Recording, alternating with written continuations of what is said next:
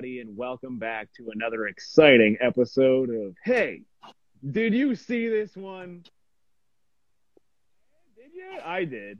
And this week we are doing the first in a franchise film that is choked with both good and bad installments. And that, of course, is the Lethal Weapon franchise, starting with the first Okay. movie entitled Lethal Weapon. Some call it Lethal Okay. Weapon 1. Okay. I Okay, just okay, call it Lethal Weapon. And uh, this movie stars Mel Gibson and Danny Glover and a buddy comedy to maybe redefine the genre. I know that it was late in the 80s and there had been a multitude of uh, these types of movies to precede it and to, uh, you know, come after it. But it is probably one of the best, especially this one. The franchise, you know, maybe wavers a little bit, but this one is great. Directed On top of that- Donner.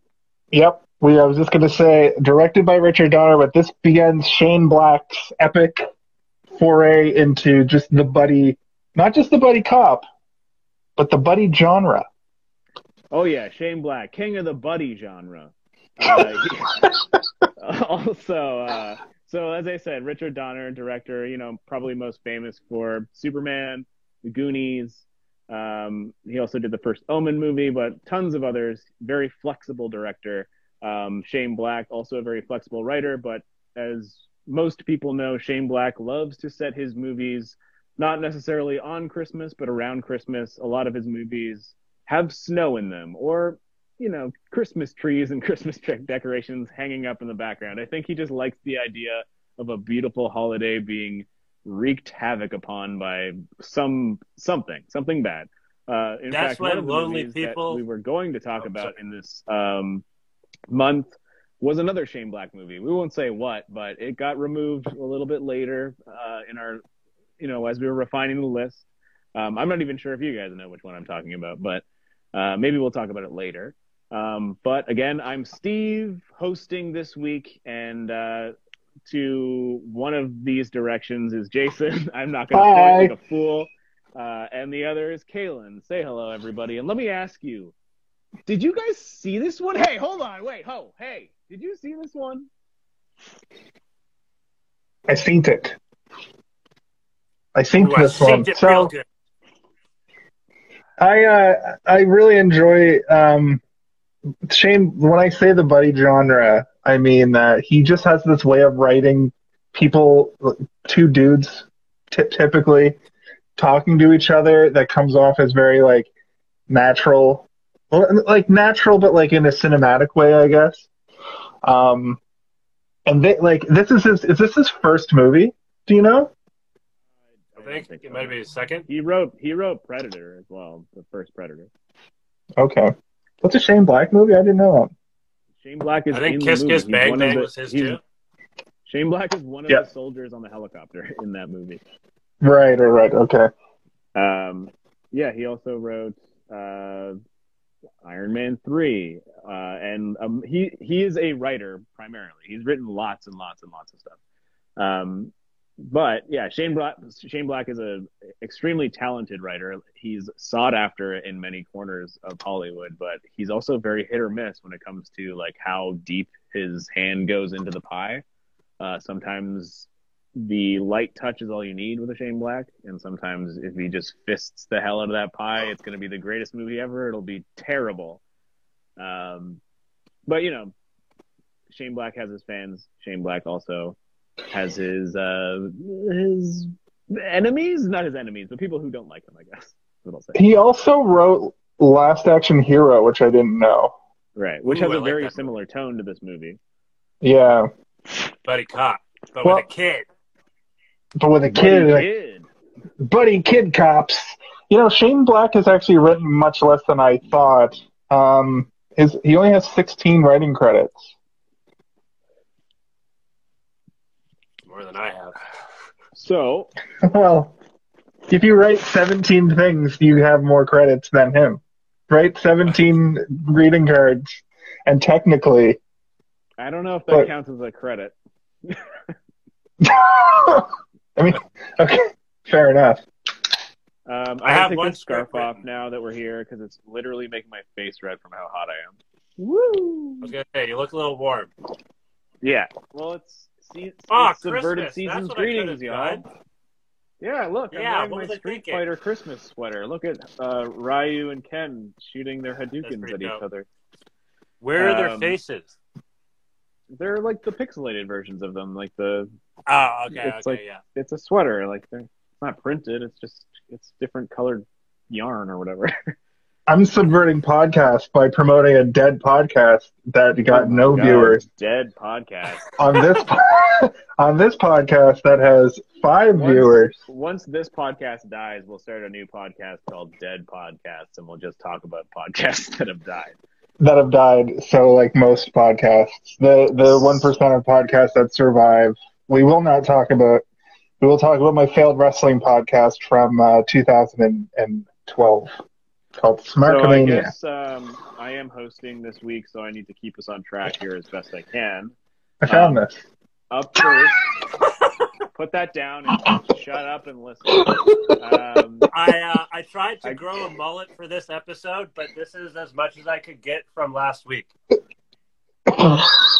somehow you got the mullet backwards, and the sides are longer than the back or the top. a backwards mullet. Yeah, it's like a reverse mullet. Um, okay, so first time you ever saw this movie, or you know, remember something from it, or im- impacted you in some way, starting with Jason, please. This movie, I have never seen all the way through, but I have seen the beginning 10 minutes of many times. To the point that in my head, I thought that his bit, where he's crazy and psychotic and suicidal, was a recurring theme through all the movies. But it seems like that's only in that first half of the of this movie, and then it's sort of revealed that he's not not quite the the person that he he kind of has, has a change of heart. Um, but what what I will say is I kind of had a reverse thing where watching this movie had a lot of little like a lot of little sparks, a lot of synapses flared, remembering other movies that had references to this movie, and suddenly all these references come flooding that make sense now. Uh, the biggest one that I noticed was in the movie BASEketball. So uh, in the end credits of this movie, there's a song and the credits the song the lyrics of the song were clearly made for this movie but it's like a love ballad that basically just says everything that that happens in the movie Yeah, the And song in the is mov- called Lethal Weapon. yeah and in the movie BASEketball they lampoon this it's not really a parody it's not really a pastiche they lampoon it or satirize it um in there, there's a part near the end of the movie where trey parker's like driving home all the shit's happened to him and the radio starts playing a song that starts out like a regular ballad, but then literally starts listing the things that have happened to him up to this point. Um, and I never, I never really got. I knew that it was like, you know, referential to like '80s ballads, but I didn't realize that it's literally this song. Like it's literally lampooning this song. I, I can't corroborate or prove that, but you know, who cares? I'm, I'm making wild shots as to what my f- thoughts and feelings are. So here we are. Uh, I Um, don't think that it's a shot in the dark to say that that's probably an inspiration, to say the least. Like th- those guys are constantly referencing. Like their whole their whole thing is taking what's happening in the world and changing it slightly to make it fit the means to their end, right? So like That's true. The other thing that I wanted to bring up while I'm while I'm talking about this specific thing is while I when they in It's Always Sunny in Philadelphia when they do Lethal Weapon four, I got like I I I get I got the references. I know who Murtaugh and Riggs are, and and I know that there's like a I I see the storyline starting here with Riggs and Murtaugh's daughter. But what I didn't realize is the cheesy saxophone and cheesy guitar score. I thought they were Oh, playing that up. I thought they were playing that up for the show though. Like I thought that was like hmm. it's exactly like that. It's it might be worse. It might Okay, actually so- be worse. No, so okay, this is the thing that I noticed while I was watching it. Sorry, Kaylin, we'll get to you in just a second. Just because you brought it up already, Jason. While I was watching the movie, I was like, they're playing the saxophone for Danny Glover and they're playing the guitar for Mel Gibson. I think these inst- instruments are supposed to represent them, and then as soon as they get together, they're playing both at the same time. And I was like, Oh, they are the oh. instruments, And then I, re- I Their like theme put in my phone. I'm like, "Are they the instruments?" And then it was like, "Yes, that was exactly the plan from the." Comp- There's like three composers on this movie, and like the one thing they all agreed on was that they have to be this guy's the saxophone, this guy's the guitar, and we're gonna do as Sounds cheesy racist. a thing as we can do. it's not racist. Why is that racist? You could say because the black guy gets the well. sexy saxophone and the white guy gets the electric guitar. the black people invented rock music and blues music, which were both primarily played on guitars. So I don't know if you understand music. Uh, so Or that being said, Kaylin, what was the first time that you Racism. watched this movie? Um, so my original introduction to this movie would have been uh, seeing it through like bits and pieces on uh, uh, what was it, Superstation? I think is what it was called back in the day. It was on Superstation Uh, all the time. Yeah. the Superstation Yeah. was just all lethal weapon all the time. And John Hughes, all John Hughes too, um, which was great. I loved it. That I, but I only ever caught like little bits and pieces, and then um, as I've mentioned on previous episodes, like you know, when I started like buying DVDs from like HMV and whatnot, they had all four of them on a set. It was like all four for like twenty bucks or twenty five bucks or something like that. It's like how could you pass up a deal like that? Also, it's kind of one of the reasons why I hold off on getting some movies right away and wait till they're all created and then get them all as a package just because it's usually a more like cleaner concise uh, um, presentation. Um, but yeah introduction to this was uh, just bits and pieces on tv and then when i finally got the dvd of it watched it in full. And uh, it's definitely a fun little movie. Um, i how does mel gibson make a mullet look so good Because it's bit like barely a mullet. It's it, it is a mullet, but it like it, it's kind of It's more so of an feathery. afro on top. Yeah, it, he looks like a professional wrestler.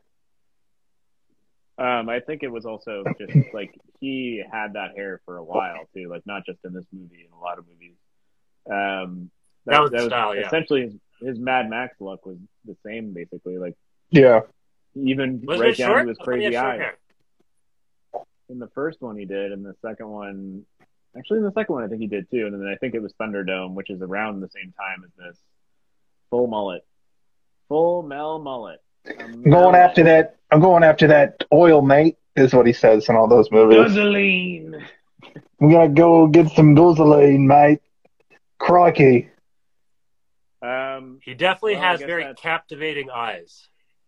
It's true. He's such a good actor, but he's such a piece of shit, and it, it it's really confusing when you watch his old work. That like like Danny Glover, clearly classically trained actor. Mel Gibson, just like a, he's kind of like a Harrison Ford, as I understand. He just kind of was like you you be in movies now. He's Yeah, like acting circles like- around Yeah, Danny but- Glover. but he's yeah, and I think he also has the ability to tap into like real emotions in a way that a lot of actors don't. Like I think that he has a couple of things loose upstairs where he Yeah. like just, like go insane. Um, which you know, if it makes a good performance, then we shouldn't bat an eye at it. Um, I think I, I had heard or read. I I don't know if it was a video or a podcast or something I read, but George Miller, the director of all the Mad Max movies, um, And all the Pig in the City. and all the pig movies, yeah. Uh, he said that the gift of Mel Gibson on a set is that he has natural psychotic tendencies, and if you can harness those for a performance, you're going to get gold every time. And it's like you just have to like utilize his crazy eyes and point him in the right direction, and he'll give you exactly what you want because he's able to like change his thought process to literally just give you exactly what you want. And It's like But I noticed- it's like working with a caged animal who has a brain kind of thing. I noticed that he could even do like the normal, not crazy stuff. Because there's that scene where he wakes up Murtaugh with the with the coffee, and he Yeah. they're just ta- they're just having a real like like a back and forth conversation, and it, this is the Shane Black writing I'm talking about, where they're they're almost talking over each other. It's so Yeah, so no, natural. I have a, I have a few uh, uh, examples of, of that Just as like well us. that I, I want to talk about. Yeah, exactly like us. Exactly like us. We're a bunch of buddy cops over here. Um, so I guess if we want to just get get the intros out of the way, the first time I saw this movie, I was a little kid. Um, I think this one my parents thought was like less violent and scary than Die Hard, so they let me watch it. I also think that they just thought Bruce Willis was scarier than Mel Gibson, and then it turned out that it's the opposite. it's the opposite in reality. I mean, I fear Bruno personally. Mel Gibson is. I fear mean, the return of Bruno. how Hey, Roles were If I was locked, if I was locked in a room with either or, I would assume that Bruce Willis and I would maybe just like talk for a while before he'd be like, "All right, so um, one of us needs to like if it was a Saw situation." Be like one of us needs to kill the other in order to get out of here, so I'm going to kill you now. I'd be like, "All right, Bruce, this is a good talk. Let's fight."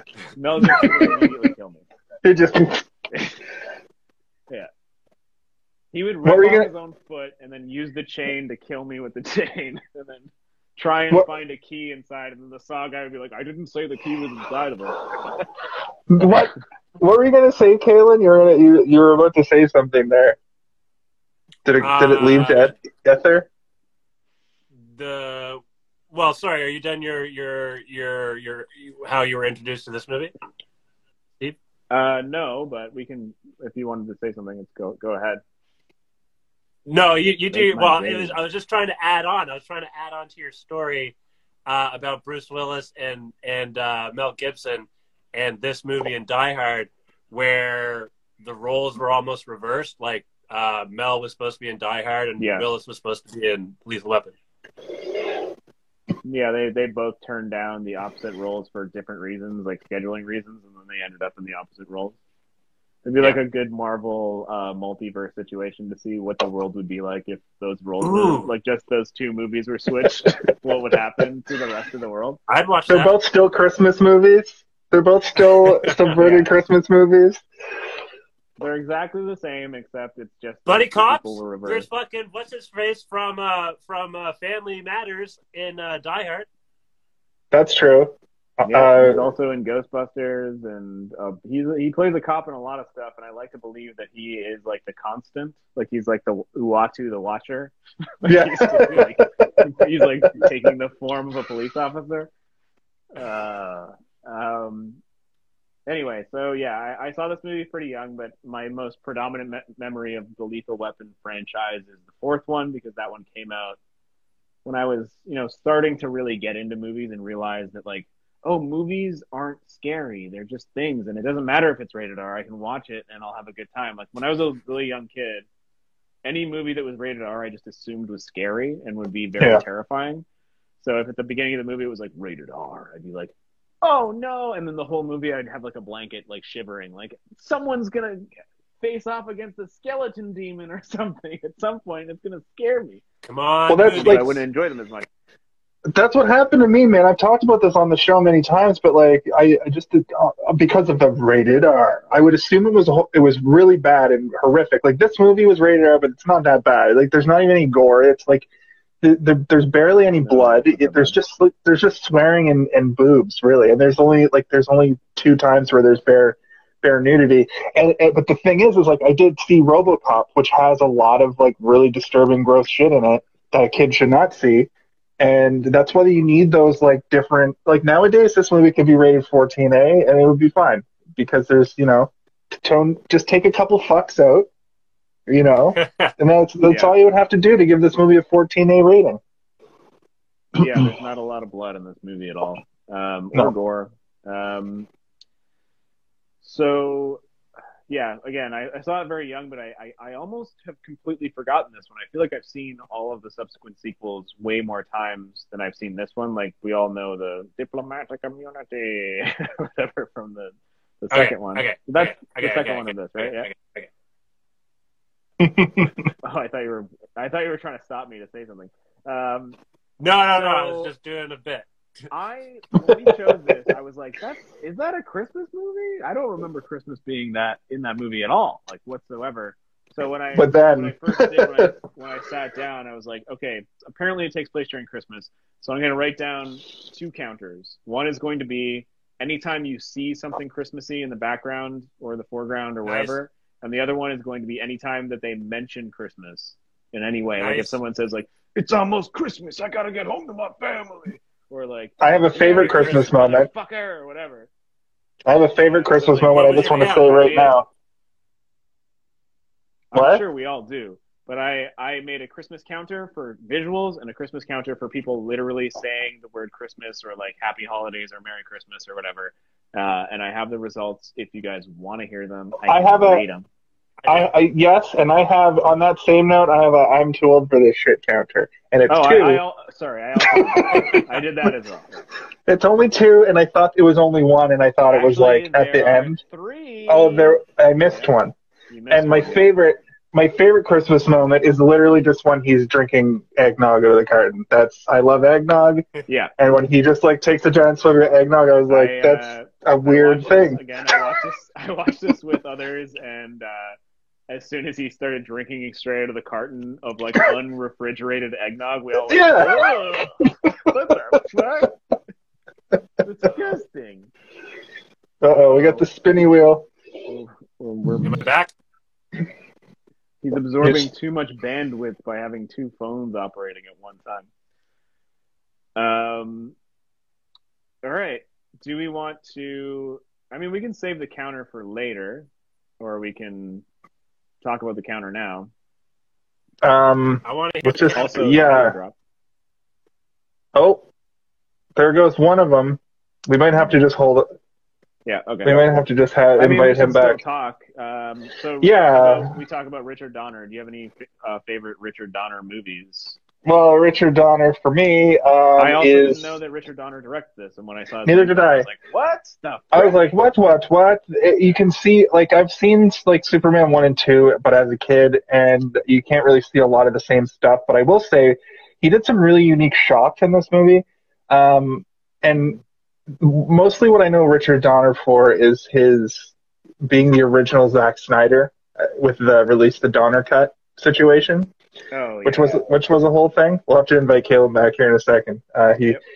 maybe we just do the one. Maybe we just have him on the one screen. People can Well, see I, that it you know, says. he might have some Donner takes, but we can talk about Donner while he's gone. Um, but the, the, there was some really the, really unique stuff done with helicopters in this movie that I like have never seen before.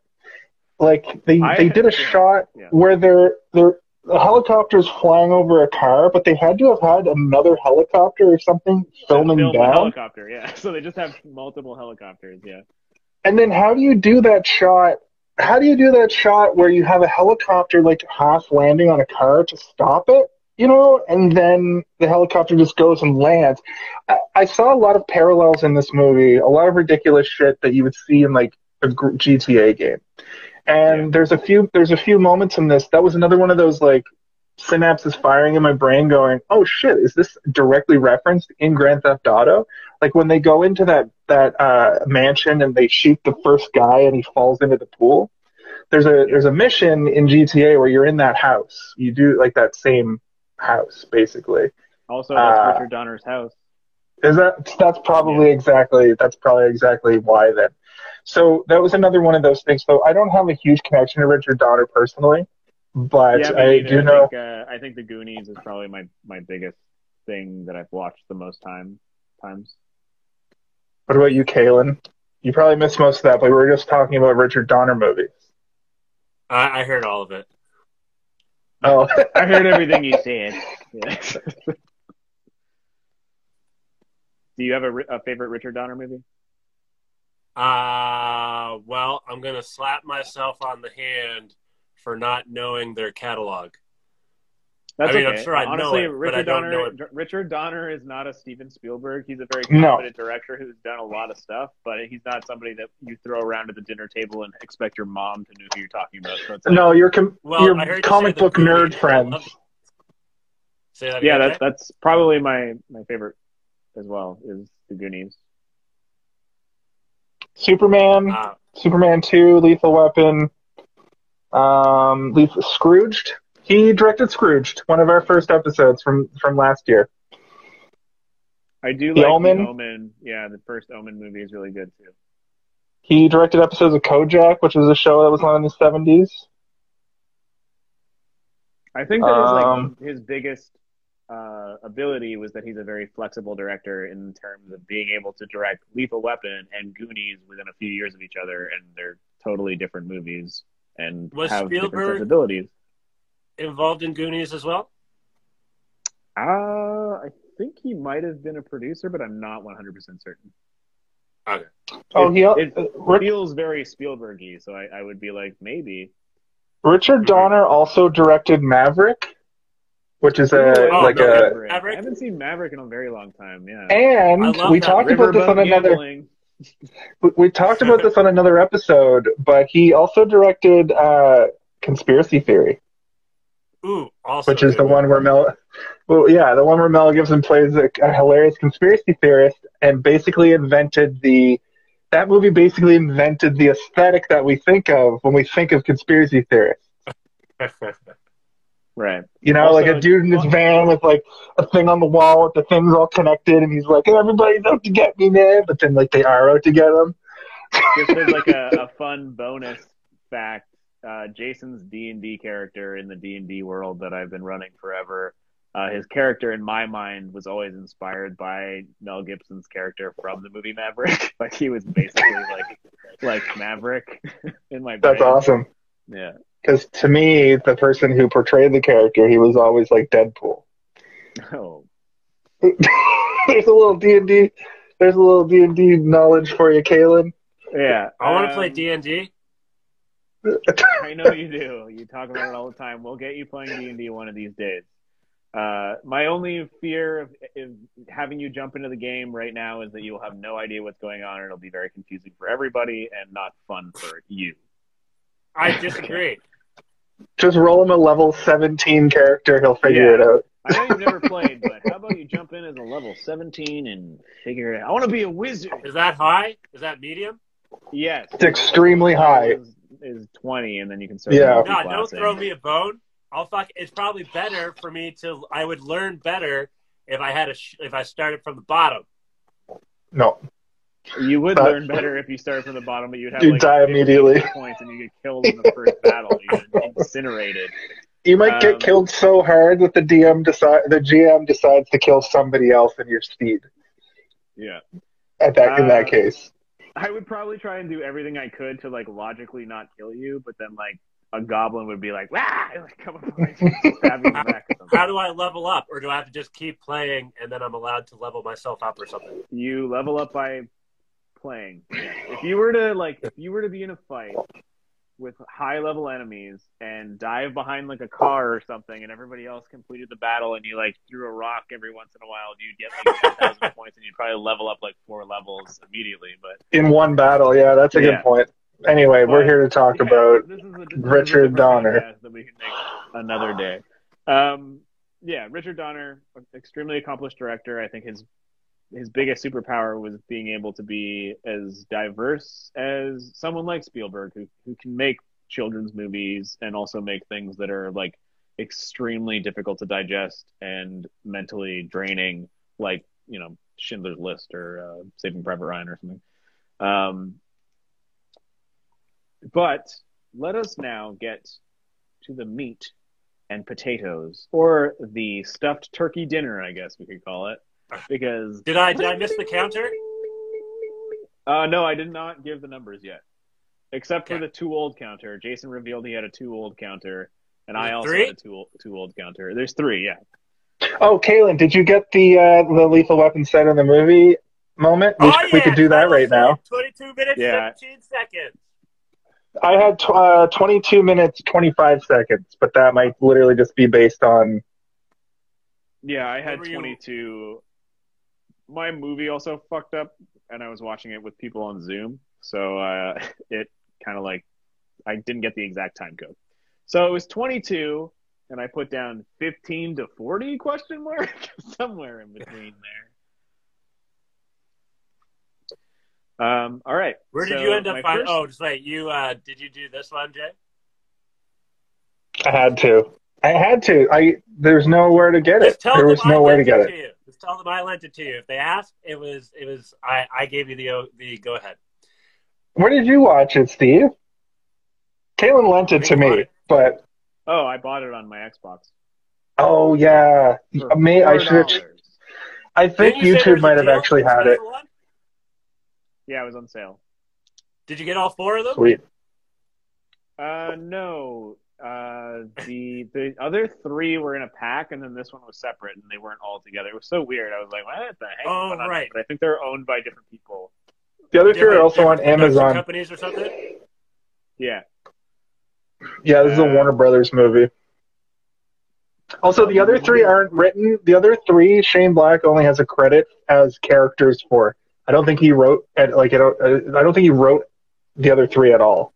Yeah, I would be interested to watch the rest of them though, because I did enjoy this one quite a bit, and I'd like to see how the because the characters are the most interesting part of the movie. The, the the story is you know whatever, and like the bad guys are whatever, but the the relationship between the two characters is, is what's interesting about this movie, right?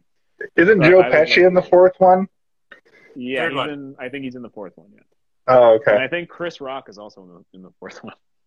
I also I misspoke earlier. It's Lethal Weapon five on It's Always Sunny, and uh, the funny thing about that is they they're they're gearing up to make a Lethal Weapon five, I think, and that'll be weird to do because they'll literally have to have um they'll literally have to have Murtaugh be dead or in like a home because even though he was he played fifty but was much younger, he's only seventy five now. He would be like in his eighties in in the movie universe, and there's no way he would definitely be way too old for. He would have to say, "I'm extremely old for this shit," Yeah. or something like that. Yeah. I'm too dead. I for might this as well shit. be dead. Yeah. Dude, it says that on his tombstone. I'm too Yeah, dead I'm for too dead for this. this shit. Yeah, they, they're visiting the grave, the gravestone. Um, so I think they were first- gonna do I a mean, I five, guess we but should it- go over the. Uh, we should we should go. We're almost like we're almost near the end. we haven't even really talked about the movie at all. um, we Well, we're like- plot. We're like how? No, it's only nine. We started officially at ten after. Okay, sorry. Yeah, Uh, so we have we have some time to d- dilly dally. And if you look at the movie here, it's only him getting tortured. So we, even in the movie, there's still like a half hour left. oh man, my favorite uh, weird dude who's in. So This is many movies. He's forgotten more about torturing people than you've probably been hurt in your life or whatever. Yeah, his name's Al Leong, and he's in so many movies. He's in Yeah. so many John Carpenter movies. He's in so many movies that like preceded this and like um came before it, and it's just like he always has the exact same look, which is like a wispy mustache, and his hair starts halfway through his head, and he just has long hair. He's in like so many movies. Sometimes he plays a main character with lines. Sometimes he has no lines whatsoever. Sometimes he's just training somebody. Uh, and other times he returns in the same series to come back in Lethal Weapon 4 as a different character with a real Oh, name. really? Yeah. Uh, yeah, that's awesome. Weapon 4. Um, my first note about the movie is that we're introduced to the suicide victim slash murder victim, Danny Glover, and Mel Gibson, and all three of them, upon their introduction, are completely naked. Yeah. all of them. Ooh, that's a good one. And it's so weird. It's like, you know, you're like, oh, her boobs are out. Crazy. Uh, immediate. I've never seen a movie start. Well, I've seen movies start with with their boobs out, uh, but not not the kind of movies you watch in a in a the- well maybe back in the eighties you'd see these kind. of I'm talking- that quick. Eh, that's true. Sometimes they do. The one that was sent to him with the girls in the shower later in the movie with with the same girl that that kind of looked like there was some porno stuff going on, maybe a side plot that got nixed. Pornographic videotapes. but but yeah, I- if we, you know what, keep an eye out as we do this series for movies that start out with directly bare breasts in the first one second. You know what? I think the Nice Guys has boobs really quick. And I remember I was watching the Nice Guys on also a Shane Black movie, by the way. yeah, Um, I noticed that when I was looking at his IMDb. I was watching it on the on a plane, and I was like watching it. I was like, man, this movie's pretty compelling. And then it's like zooms up, and there's like a woman dead on a car, very similar to this, tits out. And then I look over, and there's like a seven year old boy like sitting next to me. Seeing his plane. first boobs And I ever. was like, um, uh, That happened. Did the you show feel- Moms has has boobs in the first like two minutes, and I watched that on a plane, and I was like, off. his mom Never. was in the bathroom too, so it made me feel like, oh my god. And I was like trying to figure out how to fast forward on the touch screen, like get rid of these tits before his mom's come, his mom comes back. Not your fault. Uh, I I know I didn't direct the movie, and I didn't, yeah, but the I didn't plane, make it the plane is the a, a flight. Yeah, exactly. I didn't know there was going to be tits, and I didn't know that this kid next to me was going to see the tits, and that I was going to be like covering the screen, like putting a finger to cover the nipples. Um, anyway, Did uh, you so all feel- three of them were naked? Very weird. Did you feel the way she was? She landed on the car didn't look real. Uh, I didn't, but it, she seemed peaceful, and I think that's what the point was: is that she was supposed to look peaceful at that point. Okay. She was also double. She was double dead. Um, she as they state she it took Drano pills, and then Yeah. jumped out of a you know twenty story building. So like, but what I thought is immediately is I thought I didn't know how to gauge what kind of gore or blood was going to be in this movie, and when I saw how high she fell from, I was expecting to show what happened to her, and it'd be disgusting. But then when I saw that there wasn't even blood, I was like, oh, this is just going to be a lot of swear words. Um, can we get a quick like? Let me just try and do my quickest summary if I can. Okay. So the plot of the movie is two police detectives, one who has just turned 50, feeling his age, kind of disheartened by the job, is partnered with somebody who's unhinged. His wife has just died. He is potentially suicidal, which is continuously commented on by a police psychologist, psychiatrist, not sure what that woman's title is, but she keeps telling them that he's unhinged and he's suicidal and he should be, shouldn't be out there.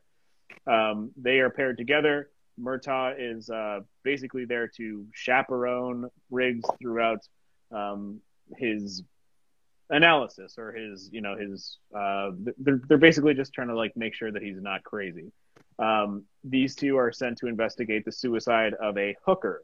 Um, Murtaugh Why- why realizes quotation? that the victim, the victim, because she's, I mean, she's a hooker. Yes, I guess. Fine. I shouldn't have put quotations around it. She's a literal hooker. Um, but Murtaugh is um, friends with the father of this uh, suicide victim, which he realizes upon the investigation, and uh, goes to visit him. Realizes something might not be right within the conversation with their father when he asks, "You need to kill the people that killed my daughter. You owe me one. You owe me one." Is in referral to the fact that they fought in the army together, and uh, the father saved uh, Danny Glover's life during that war. Um, in their preceding investigations, they realized that um, perhaps the other hooker that they found at the the crime maybe knew more than she was leading on, so they go to investigate her. Her house blows up. That is when they realize that there's something more going on here. So they go back to this rich guy's house to investigate him further. He gets murdered. All the while, we're cutting in between these like shady characters. You're not sure what's going on, but you know that it has something to do with drugs. Confirmed by the father when he's drinking eggnog and says, "We're taking heroin out of Asia." he gets killed. Uh, Why can't you just call it heroin? Yeah. You keep calling it merchandise. Anyway, sorry.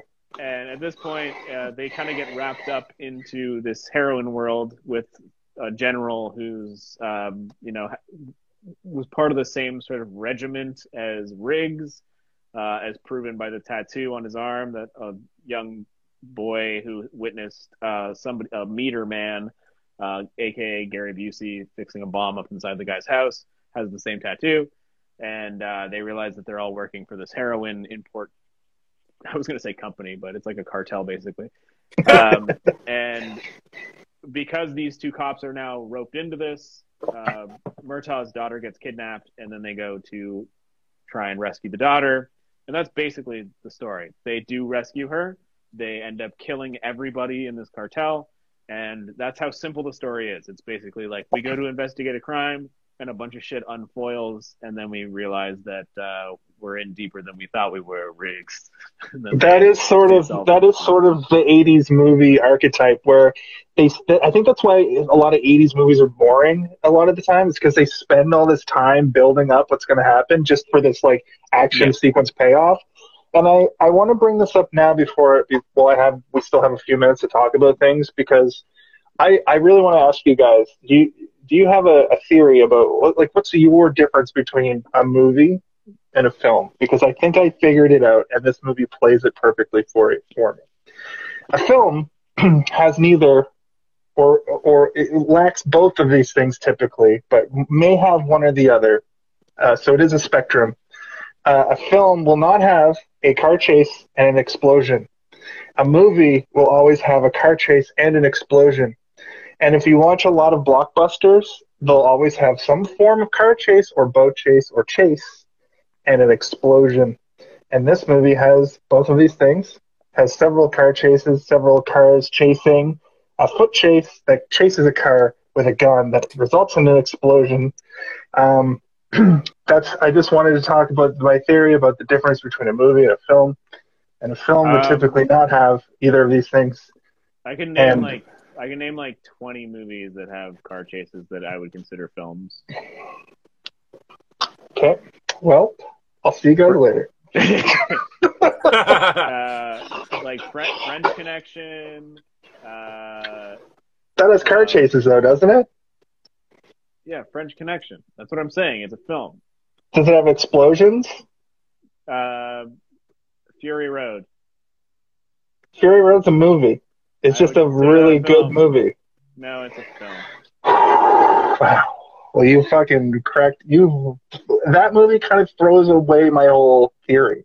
But the but the nature of the Mad Max movies, even though they are films, but have a, a, a car chase and explosion. I think that the difference is that in the hands of a filmmaker, a movie can become a film.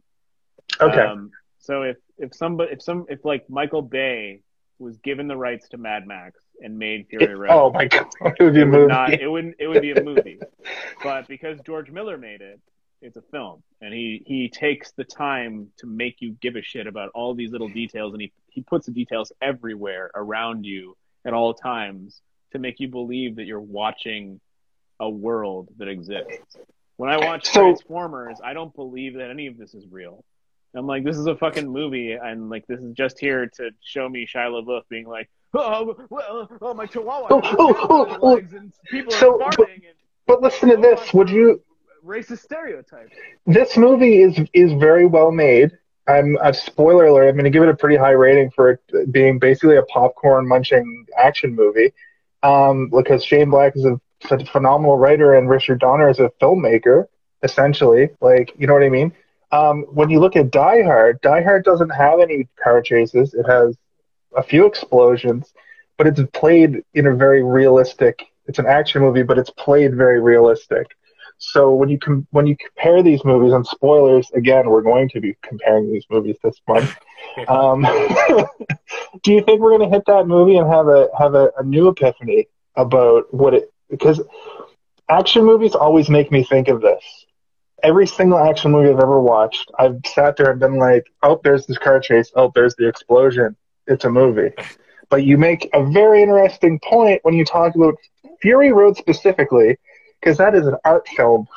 that's a pretty, that's like a, like a Titanus example. Like I, I, my brain went immediately when you said that. I was like, well, what about Fury Road? It's like beautifully shot. There's amazing music. The acting is impeccable, and the world feels real. Like I believe in the world when I'm watching it. I think that's the difference between a movie and a film. To me, it doesn't have anything to do with car chases and explosions. I think it has to do with believing that I'm watching a real world. Like I don't feel like I'm watching something that has just been designed to entertain me.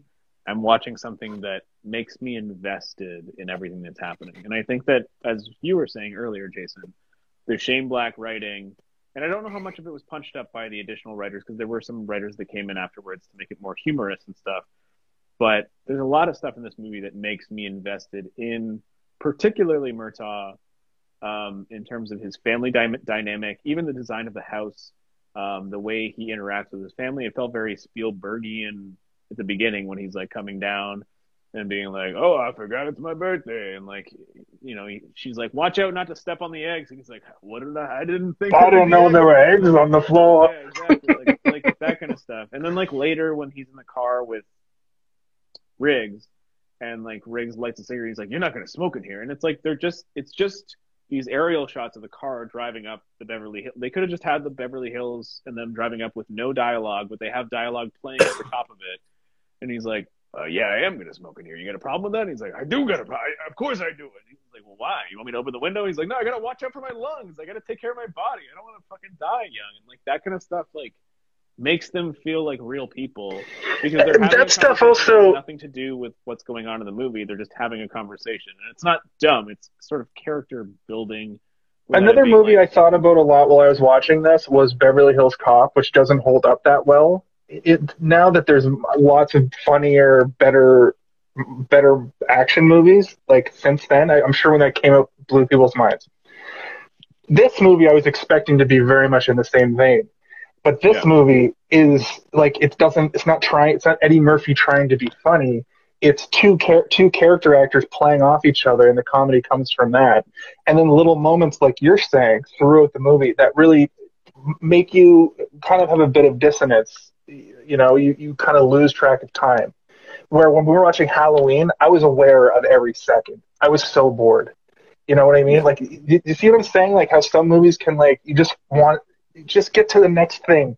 I just want to know what the next thing is. But this i was totally expecting you to be bored because it's an, an 80s action movie. It's a it's one of those prototype archetype movies that begins a type of genre, you know what I mean? Um, and I was Yeah. expecting it to just be like get to the point, but then I would lose ten minutes. You know what I mean? I, I would just lose ten minutes, and then I'd be like, oh, this is this this, this kind of movie. There's going to be these sequences. The whole section with the jumper was one of the best. Just if if you could make a TV show out of Lethal Weapon, which I'm very aware that there is one now, um, in the year of our Lord 2021. But if you made a TV show out of it back then, you would have those two going on these weird little adventures where where Yeah. Danny Glove, well, Murtaugh's very by the book, and Riggs is like, let's do it fucking guns blazing crazy style. Well, yeah, I mean, they could have made that, like you're saying, a TV show. They could have made that moment into an, an entire episode. They exactly. made that like a Lethal Weapon episode. Yeah, I agree. Yeah. Um, Kaylin, you have any thoughts? Sorry, we've been talking and you haven't said much, so I just want to make sure you're not holding back. Um, I'm not holding back. I just find it hard to uh, include myself without interrupting or intervening or or derailing trains of thought. Okay, so let me rephrase. I think that we came to a, a conclusion of a thought, me and Jason. Now, do you have something that you'd like to add? Like you want to Uh, bring up a new topic? I have a few different points about a few different things that were discussed. So one of the Cool. points at the beginning about everyone being naked. One, I don't know why they stand out for me, but Mel Mel's nips. I wrote down Mel's nips. They just They are tiny. Yeah, they're little they're very small and very eh, whatever. pointy. Uh, They're the very pointy thing- and tiny. Yeah. Yeah, very pointy. They're not. I kind of want to show you guys my nips right now, just to let you know why it's on my mind because they're not like my nips. And I won't do that. But uh, Yeah, I was no, going to ask you guys, um, would you guys ever bust in on your parent in the bathtub? Like, Yeah, I wrote I wrote That that down weird. as well. Family tub time is what I called it, and I said weird. um, to the point about I film versus movie, uh, Mark Little from Picnic Face and his own, you know, comedy styling, his stand-up. Friend of the friend of the show, friend of the show. He was on Blossom Buddies. Anyway, sorry. Go ahead. Yeah. Uh, but so Mark Little, he had a, and I, I'm not going to try and repeat it because I would just kill it. But he had a bit about a, a movie versus a film, and to try to sum it up, a movie it just kind of like gives you it like here, like just here you go movie, or like here you go viewer, you're all taken care of, you have nothing to worry about or think about. Whereas a film, you have to actually work for, uh, like you were saying, like you you get invested into it. Um, I think it's kind of like just to summarize, like he he had a comedy bit about it. It was a lot funnier, but um, and then uh, what was the last thing you guys were just talking about? I was focused on Mel's nips the whole time. I'm sorry. You're just like seeing them, like our both of our eyes have turned into like Mel Gibson. I will say to that point, Kalen, Leon the Professional is absolutely a film, and that definitely has explosions, and uh, that's another Fury Road situation. I think there's a chase in it too. If there's, there's a, at there's least a, foot chase. There's definitely a foot chase. Yeah. Well, a lot Yeah. of those movies. Uh, what's the director's name? The French dude who did uh, uh, The Fifth Element. and Fifth Element, new though, kind of kind of a movie, and I think he was going. I think he was lampooning big budget movies in that a little bit.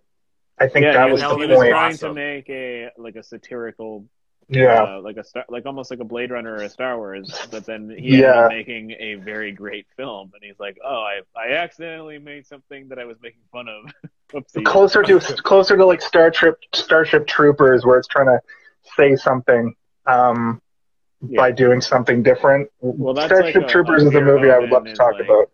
because a lot of Verhoeven movies are just like people think they're movies on the outside. Like like I like the, like a boomer mentality where they're like, oh, that was violent and weird, but they're not thinking about the content. Where like he's being like, I'm trying to make a movie that says something about consumerism. You stupid. I'm trying to make an anti-fascist anti-fascism movie about the Movies Ma- about America. police brutality is destroying America. Dead or alive, you're coming with me. the RoboCop represents all of police brutality inside of a robot. Uh, yeah. Also, what was with that? Okay, so you remember the scene in the desert? Another thing that's been larped on, larped has been like uh, harped on by lots of movies. Uh, they, they're trying to do the desert transaction, and then like the guy who comes out and he's like, "Give us," or so he's like, "Put your hands above your head," and then it's like, "Give me my daughter." And he's like, "Put your, your, your daughter- your hands on your head, and he pulls out a grenade. He's got grenade. I'm like, who is this guy? And like, he doesn't have any other lines outside of like, he's got grenade. Oh, he's the villain from Die Hard. Oh, he's Hans Gruber. Yeah. Uh, he he reminded me of like an Indiana Jones Nazi scientist. Like a, like, a per, like they just cast him to be like, let's just get some little weirdo in the front with an AK-47 who's gonna be like, here's the tinted glasses, the round glasses, and you're like, there's something that they're trying to do here, but I don't know what it is. like they're trying to do like they're trying to do a Die Hard thing, and I don't know if it's working, but it's working for me because I loved it. I was like, I love this character. I want to see more of him. And he didn't appear again until when they're escaping in the club, and he's just at the bar drinking, and Mel Gibson just shoots him right, right away. And it's like a top-down view too. You don't even get to see his face or anything. Uh, The uh, another thing I wanted to bring up was how by the end of the movie, uh, Riggs has gone full Rambo, like full like he when they're escaping from that building, he gets progressively dirtier and dirtier and loses more and more clothes. And then by the end of it, he's running through the streets with the biggest gun in the movie. He's got his shirt open. He's got his white, dirty white tank top. He's running. That's fucking. I've never seen anybody run that fast, especially holding a full-on AK-47. And he's just full. He's in full action hero mode. And I didn't know that this movie got to that. Like I knew it was an action movie, but I didn't realize by the end. Even Murtaugh, he's got like he, you know, he's, his jacket's off. He's got two pistols. he's running around with two pistols. yeah, Like it's it's awesome. This movie is In a white fucking beater, awesome. Yeah. I do like that he like got tired too. That that made me be like, oh, they're you know they're not doing the Rambo thing. When people get hurt, they get hurt. Even at the end of the movie, when Mel Gibson has had a fist fight on a wet lawn, like, and he's at his wife's grave, like he's look, he's all beat up. Like he's not just uh, you know back to normal. So that fist fight made no sense to me. Oh, why why would all the all. all the Yeah. police be there and they just let this fight happen? Also, another thing I wanted to bring up, uh, going back to my other movies connected, like not understanding references, but now a- am, is the the scene at his wife's grave at the end of the movie is definitely the thing that they're referencing in the MacGruber movie where he bangs that ghost. Did, did you guys see MacGruber? I've seen it. but Ah, I saw it a while ago. I'm sorry. his his wife is played by Maya Rudolph, and she comes. He goes to like do the same scene, but then she comes in and she's like, "I'm a ghost," and they bang, and they keep doing shots of him just like humping things. And it's very funny. If you haven't watched MacGruber in a while, It's Hey, on Netflix, Yeah, see I this think, one? I've seen. MacGruber once, and I think it was one of those like I kept leaving the room and coming back and being like, "Oh yeah, this is on still. I'll watch." it's very dumb. It's very dumb, but it's very SNL movie. So if you're in the mood for a dumb SNL movie, Um, the line "all dressed up and no one to blow."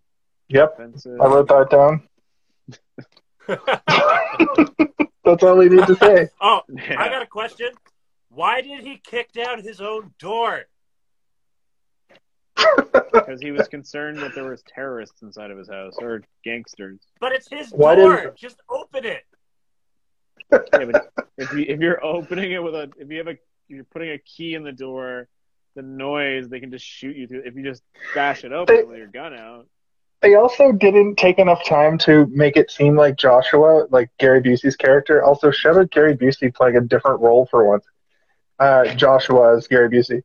Um, they didn't take enough time to explain that Joshua was like this next level assassin. To have him it necessary for him to drive. though. I know, but to have it necessary to have to to get catch him off guard, drive a whole ass car into Murtaugh's living room.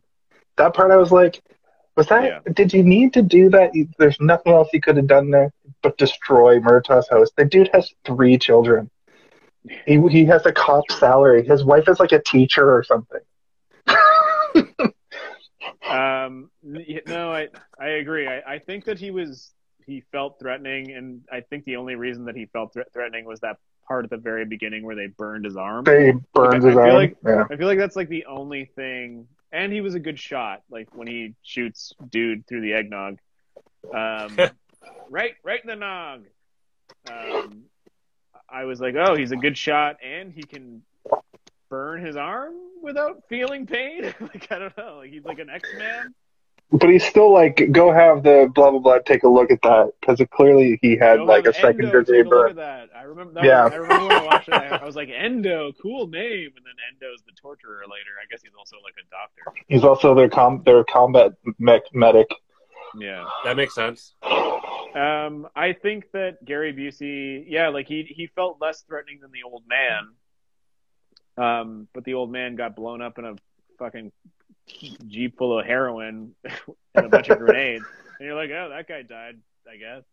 And then it's just like he has to fist fight Mel Gibson on a front lawn, which is like, again, the weirdest In the rain. in the rain. And I was watching this with again with a couple other people, and I was like, I was looking around, and we were like, uh, this would never happen ever, right? Like, yeah, no, No. Like, they wouldn't. A bunch of cops wouldn't pull up and be like, "Let them fight," and, and then like, throw him a billy club. yeah, the only thing I could think, yeah, like take this, and he grabs it, and he's like, also, what is that big pipe he's using? Where did that come from? Um, It's when he threw him through that. He threw him through like a Christmas tree, or not a Christmas tree, but like a, some sort of Christmas thing, and it broke, and then he picked up the pipe from it. I see. Well, that's beyond the point because what I was going to say is like after the fight is you know coming to an end, uh, Riggs puts him in a leg lock and he's holding him, and Danny Glover is like, "Break his fucking neck! Break his fucking neck!" Like, holy fuck! I hope none of these police officers have body cams on because I Yeah. like I'm like flash forwarding to like a, a court date where like Mel Gibson is like in chains and like Murtaugh is on the stand. He's like, so uh, when the defendant had the the victim's uh, head in a leg lock, is it true that you yelled, "Break his fucking neck! Break his fucking neck"? uh, I don't know. Things were a little foggy. Well, we have I'm too old for this shit. evidence. Uh, also, speaking of political commentary uh, that stands for today, the kid, one of the kids goes, uh, "My mom, my mama says that cops only shoot black people." And then I was like, "Whoa, that yeah, I movie think came out all like went 40 like this years ago." Like, like, Yeah. um, yeah. They That's- were it was played for a laugh. this, True now. and it's It was played for a laugh in 1987, but in 2021, that's uh, that's uh, literally It's a whole year. Was Sad reality. Yeah. Actually, uh, um, Richard Donner, the script when it was written, neither of the characters were described in their race whatsoever, and uh, Mel Gibson was cast first, and then uh, one of the casting um, agents was or casting director, sorry, was like, "Oh man, this guy was in the color purple and he's a fucking amazing. His name's Donnie uh, uh, Danny Glover." And, and you know, Richard Donner at that point was considered sort of like a liberal, you know, director. He's like, you know, open-minded about everything. And they're like, "You should consider Danny Glover." And he was like, "But he's black." And then everyone was like, and he's like, "Oh fuck yeah, you're right. No, I'm sorry. I'm sorry." like, it wasn't that he he like his his gut reaction was, but he's black because he had already pictured this guy as white in his mind because there was no racial description whatsoever. And at that time, I think even probably today, if someone's not described by a specific race, people just assume it's a white person, and it's because scripts are primarily written by white people and directed by Yeah. white people, and that's how it is in Hollywood. Yeah. Um, was- I don't. There was another- movie would have worked as well if it was too like an old white man and a young, like if like Clint Eastwood or something played Murtaugh. You know, like I don't I think, think it would have worked, but it wouldn't have had. You, you kind of need, you know, buddy cop movie need the two people to be very different, and in the '80s, that's about as different as you got. You know, Yeah. single single white male lost his wife, and a black family man with a big family. That's you know that's the that's the perfect that's the perfect uh, recipe for a good dynamic, especially where Murtaugh's wife just cannot cook to save her life Yeah, and I thought that was a cook. little that was a really weird thing to put in there. Another really weird, uh, really like thing written into the plot was that the homicide detective has that little like monologue about how like men today, you know, men today are too sensitive, and they're Yeah. not strong like they, they were when I was a, a kid. And, and I was like, what the fuck is this? What is Shane Black trying to like? But then they also here? had that other one where the guy was like, "I'm a classic '80s man." He's like, "What do you mean '80s man?" He's like, "Well, last night I uh, I was in bed and I started crying." And he's like, "You cry- were you with a woman?" And he's like, "I wasn't was with a woman. That's why I was crying." But I think that like the whole thing is supposed to be like, men, we can be sensitive too, and it, it is like a little bit, you know, ahead of its time in terms of like trying to say something about, especially like police force people. Well, and I wrote like, down in my married to the notes- job, right? I wrote down in my notes literally like, wait till you see 40 years from now in the 2000s where everybody everybody is on a different spectrum and every and men are much more sensitive and women are much more empowered. You know, like Yeah. it's it's different. It's a completely different world today than it is from 1987. Some for the better, some for the worse. You know, yeah. inflation. I don't think that this movie is saying anything about uh, power structures in terms of race or gender or sex or anything. I think that like it's just doing its best to like commentate while also presenting you with a story. Um, but not throwing again, around, not just jamming. You know. The F slur down your throat all the time. Like, and there's, like, I'm sure I mean, we could watch. One, there's one in the movie, and I was like, There was "Ah, one." They almost got away. when he was putting out the fire. it. Yeah, Oh, I missed I it. saw it and then heard it. Yeah, But I mean, but what my point is, is a lot of '80s movies, like you'll go through. We've even watched a few ourselves where they just are homophobic and racist, and and not ironic about it. Like not in like in this movie where it's the guy's like, you know, men today, like they're so sensitive, and that was kind of like a commentary, you know, a, a tide changing, a paradigm shift. It wasn't Right. just him being like, dudes today are slurs. you know what I mean? Like it, it, it, it's there's a there's a nuance to it that that I feel like this movie navigated well, and uh, it didn't need to. It could have just been like, "You're my new black friend. Let's go shoot shit," and that's what I thought Yeah. this movie was, man. I didn't realize there was so much nuance and so much good dialogue, and it's written so well, and it's just paced so well. And I I saw the I saw the runtime, and I was like, "Fuck, they're gonna take the first act is gonna be." This setup that's going to take way too long, but the setup was very important to show who the characters were. And then Act Two was a little bit lengthy, but that was the detective part. And then Act Three was like the Home Alone ness of it, where they just go on a full on. oh, they're just Terror. punching and shooting people. Yeah. um, no, yeah, I, I- yeah. You are correct in everything that you just said. Um, sorry, Adam. Oh, sorry. I was going to go back to the dialogue, which is what you're talking about, and like, there isn't really a lot of of uh, racial stuff brought up, which is good. Outside of the, the little kid saying like they say that police officers shoot black people, which we already talked about, which is like heartbreaking when you watch it because you're like, oh no, that's what our world is talking about too. All the time, constantly.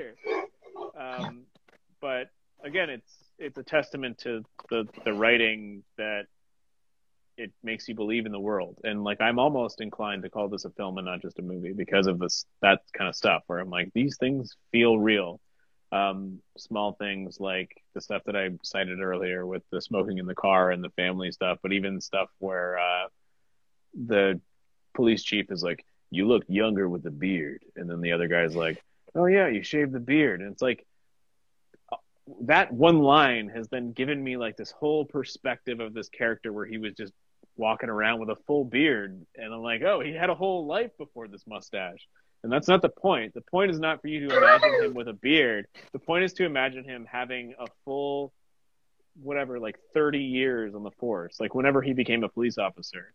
When did he grow that beard? You don't know. When did he shave it? A couple of days ago and he just turned 50. So you're like now imagining this whole maybe 20 years, 30 years of him on the force with a beard. And like that's what that line is meant to represent is like to show that he had something for so long that nobody noticed is gone or is gone. Um, those kind of little lines just like take a movie from being something where you're like, I'm watching this to like now understanding small pieces of a character that uh, yeah. otherwise wouldn't exist. It's not like a again like a Transformers where uh, you know they're showing Megan Fox's ass while she's like working on a motorcycle. Like it's the best part of the movie, and I don't mean that in a sexist way. It's just every other scene with a robot is so it, there's so much shit happening that it can't my my puny human brain can't process those movies. I well, that's what I'm saying is that like there is a million miles in Oh You Shaved the Beard, and there's no miles other than getting a half boner when you see Megan Fox's butt while she's working on fucking motorcycle. And you have to be like into that too, which yeah. most people like, not just dudes, like most people are into that scene. What? My other note was, I think it's fitting, pornographic videotapes. The dad, and he's like she was making videotapes, pornographic videotapes. and uh, I thought for a moment, I was like, I guess there was a time where people found great shame in pornographic material, but now people are like heralded and worshipped for their OnlyFans pages and stuff. Yeah. They're like celebrities who will give you a free show and then you pay to see them like eat a cake shaped like a dildo. Well, until around the year 2000, porn was hidden, and now it's porn is just you can just Everywhere, type in yeah. boob in Google and you get porn. oh man, did you guys see the? uh Did you guys see the uh the meme about the the word boob or whatever? Like how the so like a big B is like an aerial view, and then the two O's oh. is like a front view, and then the little B is a side view. yeah, that's amazing. I think I have seen that before. That's funny. That's a, that's comedy. That's a good joke. Um, just want to give you one of these, Steve, because it's uh, where I, you know, you're the host. I know. You're the host. I know I'm the host. You're the host. All right. Uh, two last notes. Lost Boys was on the marquee of the movie theater because Richard Donner was a producer on it. Just so you know, that's why that was there. Um, the Corey's the blocking of the gun hammer when Mel Gibson is about to shoot himself in the mouth and Danny Glover stops it. That is an actual he goes, "Ow!" That is an actual police tactic that they train when people are pointing guns at them to block the hammer. Oh, to put your thumb in the hammer? To put your thumb between the hammer and the bullet, because if you grab it in that exact spot, it will stop the hammer from hitting the bullet. and You won't get shot. Uh, that's a dumb thing. What is Canadian Mist? Is that a beer? Someone tell uh, Canadian Mist is vodka. It's vodka. vodka it, okay. Wait, no, no, no. It might be a vodka drink. Actually, oh, like a, like a cooler. Yeah, no, like a like a yeah. Because I'm gonna look it up. Continue to talk. I thought it was a vodka, but I think it might be I thought it was a soda. a cooler. Yeah, but there, it, I assume Canadian Club is a vodka. Uh, Can- Well, no, Canadian Club's a whiskey. Canadian Mist is a whiskey. Canadian Club Yes. is a whiskey. Is Canadian Mist also a whiskey? Yeah. Okay, well there we go. Mystery solved. Um, oh, uh, poinsettias and eggnog in the same scene, so I give it double uh, Christmas points. I guess. How many Christmas points do you give this? Steve. You got a poinsettia? Oh, Yeah. that way. okay, so I guess I'll uh, what I'll do is I'll go through my list of Christmas points, Okay. and uh, then we'll we'll go for the finish line here. Okay. Um, so Christmas visuals, uh, uh, tons. I did not count things that were shown twice. Every time I saw Danny Glover's house, I said, "Oh my God, Tim Allen's on the roof," because there was a glowing so I had like a Tim Allen counter. Uh, but I had 18 times I saw Christmas visuals that were not repeated. So everything from a Santa Claus watching the guy about to jump to them going into a, a Christmas themed store to Mel Gibson trying to do a cocaine deal inside of a tree. It's Christmas Lot. tree lot. Yeah. Yeah. So 18 times. And then seven times the words Christmas were mentioned. So either Merry Christmas or, you know, Happy Holidays or whatever. Like somebody mentioned Christmas seven times. Um, the most predominant to me was at the end when Gary Busey's like, Merry Christmas! And he like shoots the fucking Christmas tree. You're like, oh my god. Um, love a sexy sax. Mel Gibson is crazy. And You said sexy sax, right? Yeah, sexy sax. Who doesn't love a sexy sax? I love the sexy sax too. We should have sexy. We should have had sexy sax on this epi. Yeah, I also dubbed this movie as "Oh, it's that guy, the movie," because everybody in this movie is in other movies. I already mentioned uh, Al Leong, who is in a ton, like the guy, the torturer. He's in like tons of movies, but so is the guy who gets shot through the eggnog. So is the old man who gets blown up with all the heroin. So is Gary Busey, obviously. But the movie is littered with them, where you're like, "Who is this guy?" And then you look at IMDb and you're like, "Oh, he's in every John Carpenter." He's in 35 80s movies. Uh, Gary Busey specifically, I thought was interesting because I didn't know he was in this, and then he is very reserved and very not crazy. The Gary Busey we Oh, know from uh, the 2000s. I also wrote down this is Gary Busey before he had the motorcycle accident and had Right. Yeah. Anytime you find yourself saying Gary Busey is crazy, just remember that he broke his brain. like he literally has a bad brain. It got smashed into a tree. Okay, so let us bring it to an end. The end of Lethal Weapon. Lethal Weapon 1, some call it. I call it the first Lethal Weapon or Lethal Weapon. And we're Well going to start with Kalen. Final thoughts on the movie Lethal Weapon. You are being marked. Uh, snap. Uh, Minus points for self-referential. Sorry, go ahead.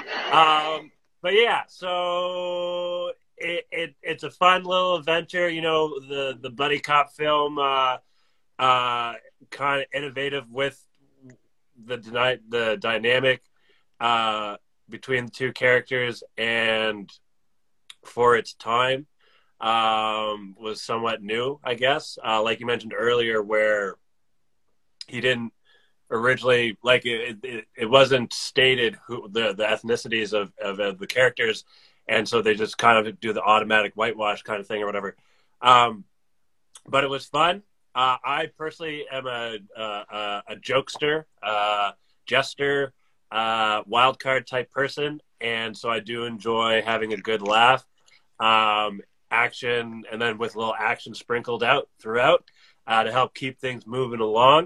Um, I really did enjoy uh, Mel's performance and the reasoning behind his craziness. Uh, like in the early, like I think it was like his, like so I think it was around the Christmas scene or the the Christmas tree like drug deal scene where you know he's like you you want to see crazy or whatever, and then does the whole uh, Three Stooges bit to the guys and blah blah blah. Right, we forgot to mention that. To- Yeah, and then it cuts to him in his uh, in his trailer, and he's like sad and getting more and more depressed, like thinking about his wife, uh, and then you know taking the gun to himself or whatever, and like just it I it it it gave uh, um, weight to the reason why he was acting that way. Uh, so I enjoyed that a lot. Um, uh, let me. I'm gonna. Uh, let's say. I'll give it a. Give me a cup of the. Uh, let me give it a solid three point five. All right. Jason, you're up. All right, buddies. I'm gonna level with you here. Um, I this movie exceeded my expectations from a started the movie and was like, Ugh. for until Mel Gibson came on the screen. Then I was like, ooh, whoa. And from that, Nice from that. Because of his Right. what? look, look at those nipples. Uh, from that point on, I could not stop watching this fucking movie. And when it ended, I was like, now we do the next movie. So I'm going to be watching um, those movies. I know I've said that for every franchise, and I literally haven't watched a sequel yet. Um, I might have to do a sequel series on my own Instagram page, but my point is, is this movie fucking rocked my face, and I it, it's it falls into that category like a lot of almost all the movies we watch for Halloween, except for Halloween, that movie, fuck that movie. Um, I should have seen these things when I was a kid and could be like molded by them a bit more. Because this movie's going to kind of come and go. I'll always remember it. You know, I'm in my 30s. I'm going to remember as being a cool movie. If I'd seen this fucking movie when I was 12 years old, my favorite my favorite superhero would be Riggs and Murtaugh. you know what I mean? Like uh, that's how that's how good I think this thing is, and I think it's an important movie for the the buddy cop franchise, moving moving it into like the you know the 80s. Um, I'm sure there's other movies from the 80s that are similar, but you wouldn't get you wouldn't get hacky uh, B movies like um, uh, Ninja Cop. That's a direct parody of this. If you didn't have this, and you wouldn't get the you wouldn't get those movies later um, that are like this. And Shane Black, his writing is phenomenal. Anyway, I, I could talk. I could literally talk about this particular movie for three hours. And I, I guess that stands to what Steve was saying at the top of the show, where it's like you listen to podcasts about people that have people talking about these hour and a half movies for two, two three hours. Um, but I'm going to give this movie a four. At the end of the day, it's a four to me, and a solid four at that. Not just like a hum ha four. Like it landed directly on four because the only thing that brings it down from like a 4.1 or a 4.2 is just the little weird, like the fist fight in the water and the rain. Like it's too cliched and also makes no sense. But there's so many things like the dialogue with the the family man and the crazy guy who smokes cigarettes and is constantly eating hot dogs. Of course, he seems like you're not smoking in my car. And of course, the crazy guy with nothing to lose is going to say, "Smoking in your car, buddy." Also, if you don't, I'm going to eat this hot dog and kill myself. So that uh, that pretty much sums it up for me. Very good, very good. Um, I guess my final thoughts on the movie are like Jason. I hadn't seen it in so long that I had almost forgotten the entire plot, and several of the other sequels had muddled themselves into my mind to the point that I wasn't sure what was going to happen anymore. I was like, wait a minute, Gary Busey's in this? Hold Yeah. on, who's this guy? Eggnog Death. Um, and I I went through the movie in the pacing of a typical action movie of the era, but I appreciated it because it was extremely simple and it wasn't trying to overreach with anything. It presented itself very affirmatively with what it was at the beginning, which was there's a death. There is two cops. One is feeling low on his, you know, he's been a cop for a long time. He's still got probably about 15 years left in him, but he's not feeling as spry as he once was. The spry guy, putting guns in his mouth because his wife got killed in a car accident. He wants to kill himself. He's unhinged. Put the two together. What do you get? You get a lethal weapon.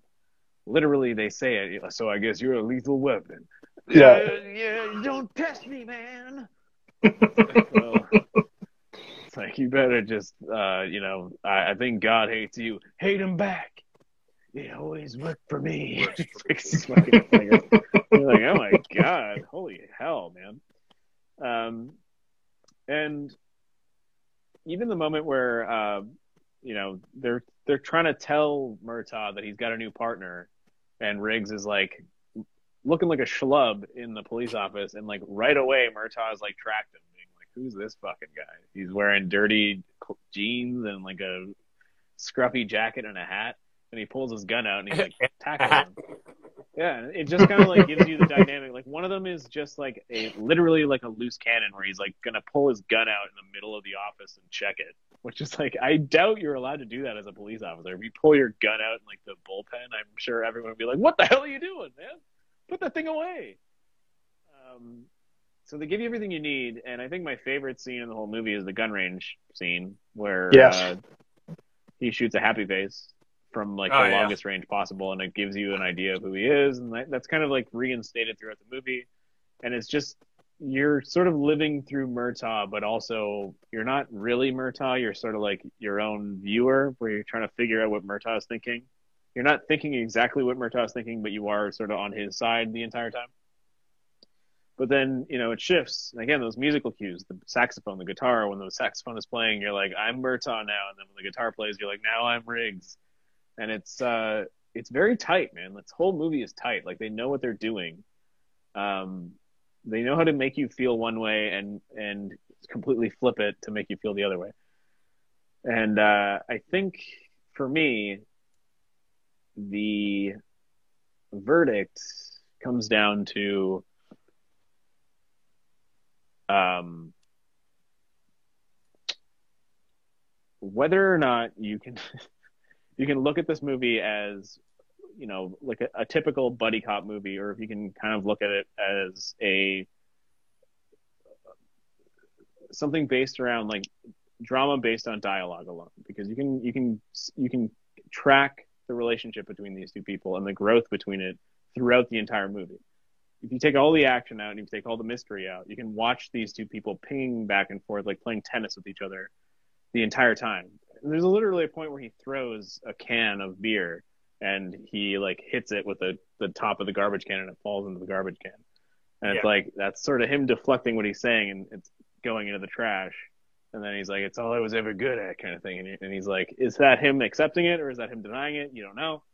Uh, yeah, it's it's a good movie, man. It's a good movie. I, I think that it's well written. I think it's executed perfectly. I think the music is amazing. I think the cinematography is great. I think the action is very well uh, choreographed. Like everything is, it it doesn't feel choppy and bad. It all feels good. And uh, Richard Donner, again, I can't say it enough. He's a flexible director. He knows what he's doing. He can direct a bunch of kids in a weird tomb being like, we need to play the whistle. and we can also make a guy being like, the cocaine is going to blow up. All those grenades are going to blow the heroin to pieces. And, and like he, it's like the same thing. Um, so I'm going to give this movie a, a four and a half, I think. I think this movie is a four and a half for me. This is a good movie. I would go back and watch this movie again, like very soon. yeah. I'm going to watch it again very soon, for sure. I'm surprised by my own verdict. I hadn't even thought of my verdict until just then when I went on that rant, and I'm sorry I went a little longer than I should have went. It's okay. I I locked in. I locked in at a four at the end of the movie because I try to lock in my before I go and like research or like look up anything for a movie because you know on Google it always brings up like the Metascore and the Rotten Tomato score immediately. I don't want Yeah. that to. I don't want that to. But It's happened where I forgot and I looked at it and I was I like, never, oh, I never look at. The I was score gonna ever. I was gonna rate it very similarly anyway, and then it ends up getting in my head. Um, I I locked it in at a four at the end of the movie, and I thought that was going to be high, but after we talked about it, it's a solid. It's for me like just the way it is for you guys. It's it's locked in and it's solid. That's what she said. Your uh, your review, Steve, actually made me up mine to four now. Did it? Yeah. Well, that that makes me feel like a professor. So, as you can see here, um, no, Angela's I, the boss. No, Tony's the boss. I I, I, I, I doubt that that'll be my mindset every time when I watch it, but like I hadn't seen it in so long, and like I was expecting it to be bad. I really was, and every moment Yeah. of the movie, I was like, interesting. I was ready for it to suck, and I I saw it was going to be long, and I was ready for it to be long and sucky. But then fucking Riggs I comes bored. on I screen, wasn't bored at all. Yeah. and that's before Riggs and Murtaugh even start talking to each other. It just Riggs Riggs drew me in, and as soon as they as soon as they get together, that's when I was like, this is a certified fucking banger of a movie. Yeah, even like the psycho showdown stuff at the end, where it's like two insane people fighting in a fire hydrant explosion. I was like, you know what? Like, like Danny Glover's like, everybody just let them fight. It's like this wouldn't happen, but at the same time, I'm like it wouldn't happen. But let's see what happens. Let's see what happens. I want to see this fight. It's the final battle. Final battles are dope. Final battles in Marvel movies are always like two seconds nowadays. I like a yeah, good and it's also final like battle that's like- characters fighting each other. Like it's all Yeah. CG fights. It's not Mel Gibson being like. fucking. and then leg locking a guy by the neck, and then Murtaugh being like, "Break his neck." Again, amazing. Um, anyway, let's take it down a notch. We've get it. We've given it our all tonight. Our Riggs and Murtaugh, some would say. Ugh, I regret that. Um, but I am going to ask you guys this. hey, have you seen this one?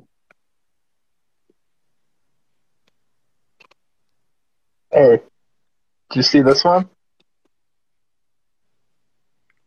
Uh, can you clap me off?